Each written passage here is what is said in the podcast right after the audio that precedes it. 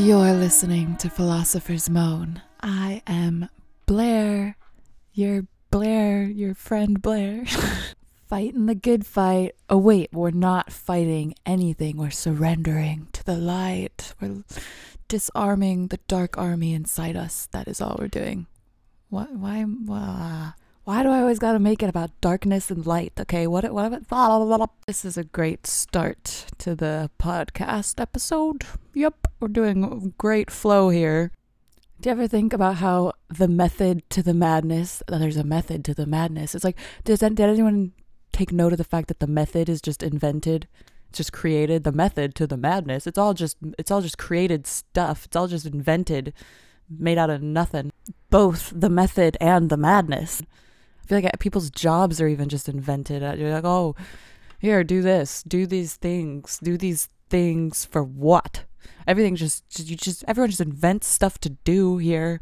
Nothing is real. All of it is just invented. I think about how, like, lawyers, that's like a prominent, prestigious job. Oh, you're a lawyer. That job was invented based on the fact that there was law, and law was invented, and the order was invented, and all the methods and the madness, it was all invented for what? Order! It was invented for order in this chaos. You are an inventor. We invent everything, all of the concepts, the ideas of even how to feel about things. This is all invented construction of the mind. Obviously, the most important invention of your entire life will be you. You invent you. That's so cool. It's crazy how we do that. And then the whole time you're inventing yourself, you're like questioning, like, is this really me? Is this what I really am? Hey, God, do you think I'm doing a good job trying to be like you? I'm really good at creating myself, right? Or are you creating me and I just don't know it? And I'm just, pretending to be you. I don't know. Je ne sais pas.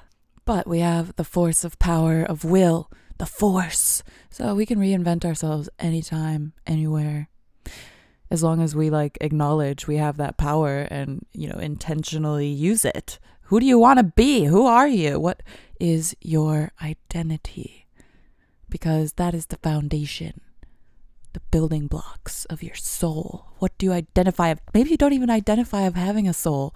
Come on, how are you going to have a soul if you don't believe you have one? It's that simple. I definitely believe I have a soul. It's just my experience. I feel it. There are so many experiences in my life that have been like, there's, no other explanation besides, deeper, higher realms within that your soul is, operating in, I guess. I would love to talk to someone who believes they don't have a soul. Like, they just don't believe anyone has a soul. I just wonder, why and what is, operating from that position? Because I think, for me, it's one of the most important factors in my identity, that even when I meet people, I am trying to see them for their soul and their spirit, the light within. I'm not really trying to see them from where are they from? What do they look like, or whatever. Well, and that is really just a reflection that I also would like to be seen, for all that I am, and not just oh, it's some girl named Blair. I'm a girl named Blair, but I'm all these other things too. And then I am well, this is just a great practice overall to see everything for all that it is. So much more than just what it is. It is everything. It is all one. So where do you draw the freaking line? Okay, we all have souls with some kind of special purpose or something, right? That's the idea, that if you have a soul, that the soul has a whole nother level of stuff going on, and it chose to come into this vehicle of earth life or something. Theoretically, say you truly believe that your soul was Superman, and Superman was truly a real person at some point, and then your soul reincarnated into this just, regular human world where there aren't superheroes, and You truly believe this. You identify that you were once Superman. So therefore, you have this force behind you and everything you do that, like, you can do it because you were once Superman, okay? And, like, in theory, I'm just explaining how powerful your identity really is, because it is what you lean on psychologically, subconsciously. Subconsciously is the key word here, because what you're doing consciously with your identity is then, you know, going to fully submerge into the subconscious decisions and dreams you have. And the key here is you have to, like, 100% believe it.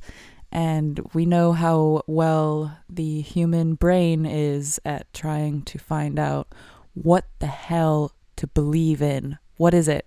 What, you know, we're constantly doubting everything. We set ourselves up to be proven right, and so often we're looking at things and wanting to feel superior, even if it's an inanimate object. We're trying to find something wrong with everything to prove there's something right about ourselves. But do you see how, like, hypocritically delusional that is? Because it means you're constantly looking for something that's wrong with you to prove yourself right in order to validate why you're looking for what's wrong. Like, you can doubt yourself, and it's a safe bet, because then you'll get a feedback loop that proves you were right to doubt yourself, and then you can see how you get little superiority feels of being proven right, but then at the same time it's not something you want to be proven right about, and you already set yourself up to be proven right because you're in that kind of pattern. And it's a negative spiral for yourself because you're not identifying with all that you are and can fully be in any moment. You're identifying with the part of yourself that needs to be proven right because it's insecure. And fuck that part of yourself. Oops. I just said a swear word. Am I allowed to do that on here? I must be, right? It's my podcast.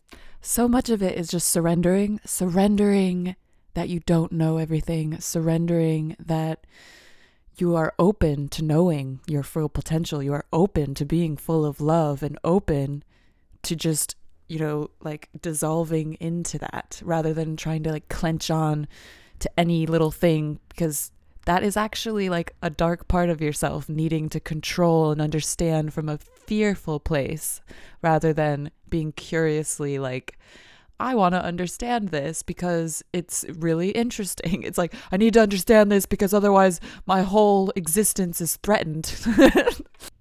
This is definitely when I remind you that you are everything, an infinite source of love and power and energy, and you can do anything as long as you unlearn, you know, everything about yourself that told you that you can't do everything you want. Like, you also got to understand what it is you want, you know, all of the details to this stuff.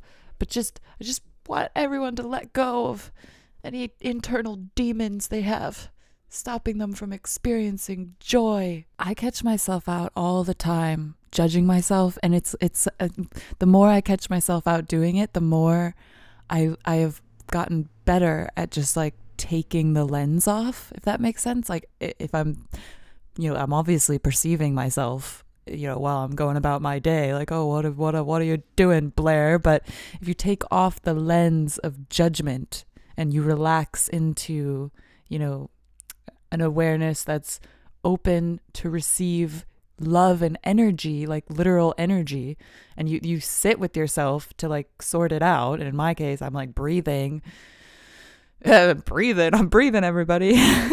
Don't identify with the judgmental part of yourself is kind of what I'm saying, because it's so limiting. And I really want to emphasize how it's simple. It's not easy, but once you get it, it is easy to just relax it. Like, just shut up. Just, you know, you just turn away. Your attention isn't there, and suddenly your mind has more space to perceive things you actually, like, will get good energy from, and things that are actually, you know, like, a part of a positive experience in reality.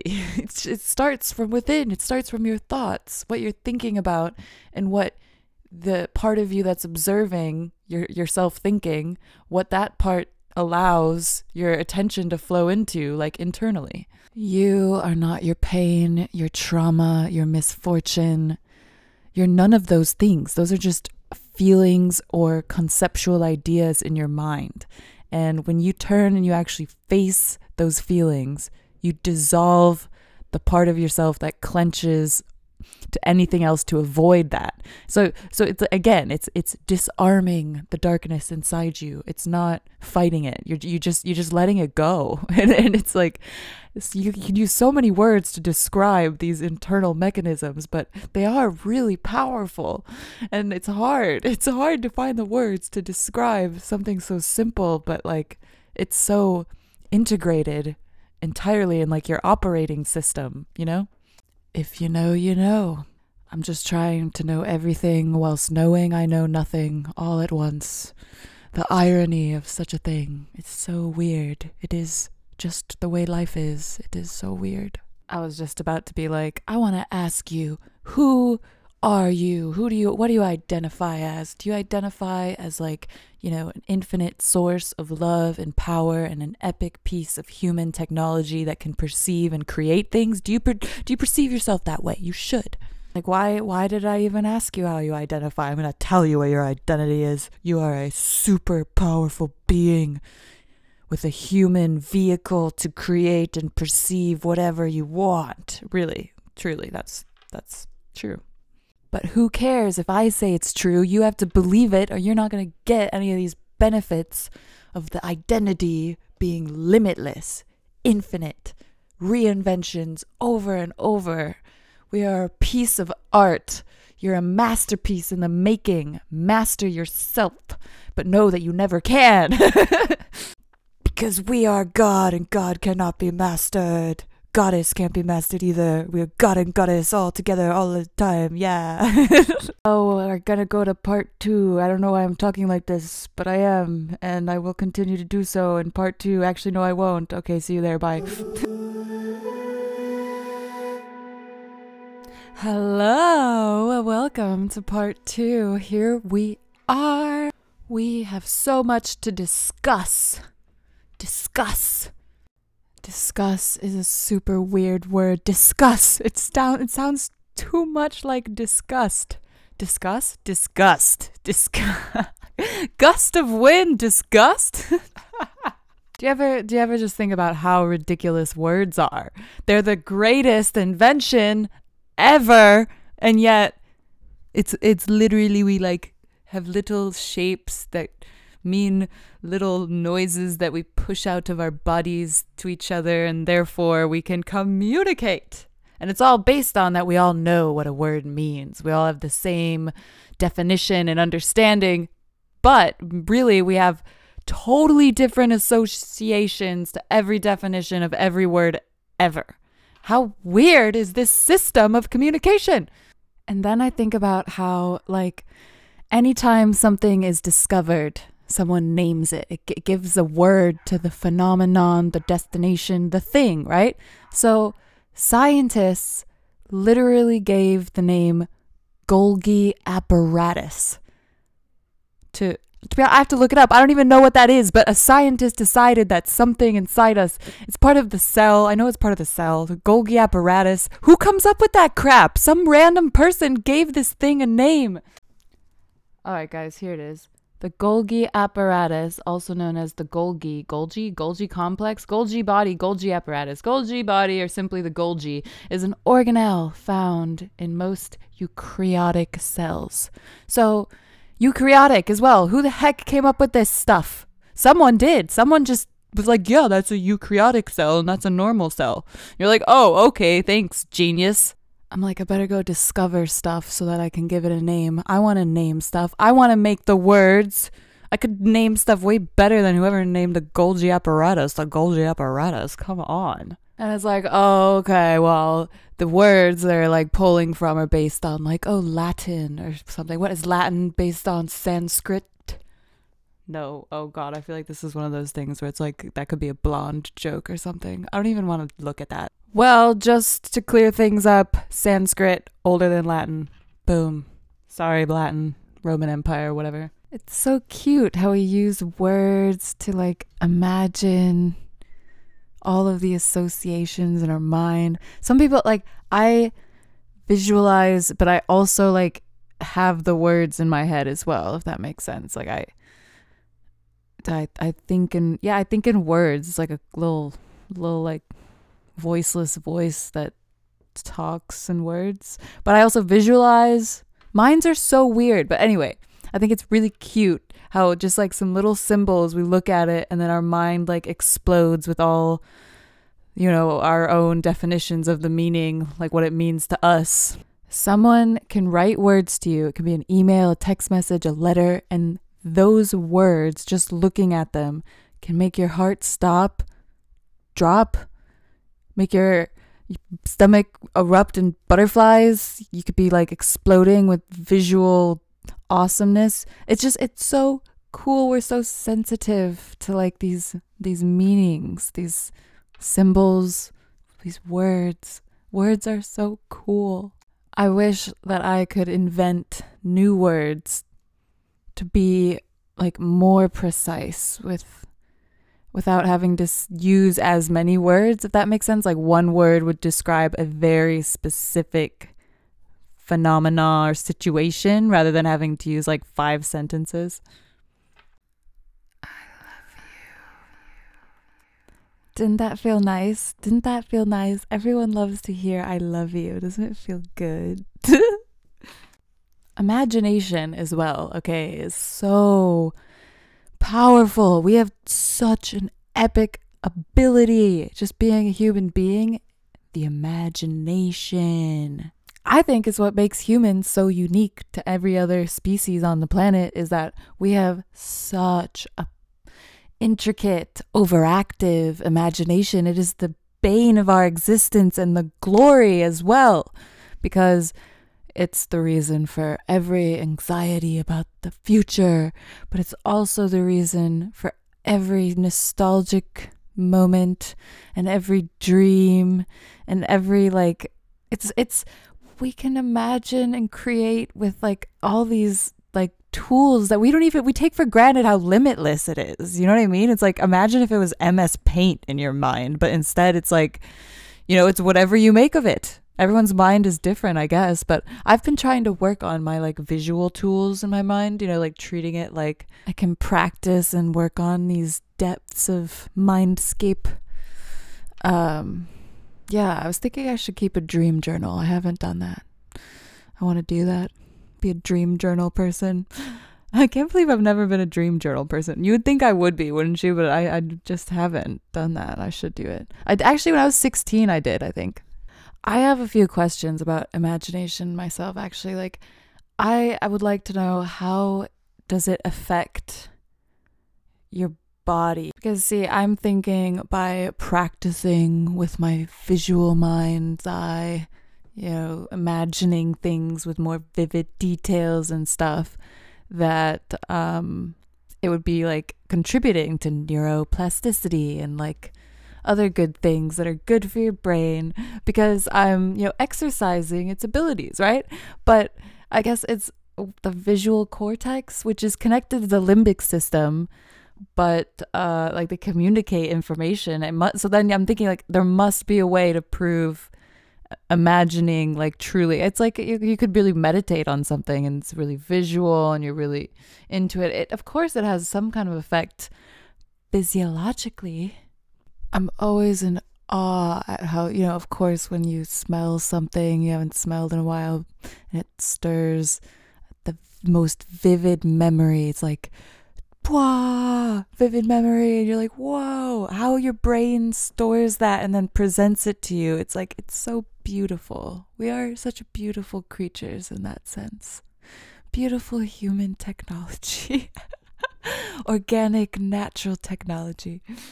Oh, we store so many memories. We are genuinely genius supercomputers that are alive. Don't stop believing. This is the end of episode 18. So here is some Philosopher's poem. It's a short one. I just like wrote it. Hold on to that feeling. If the rug pulls out from under you, or the stars don't carpet your sky, we can be the magic to fall back on when everything else has gone awry. See you in the next episode.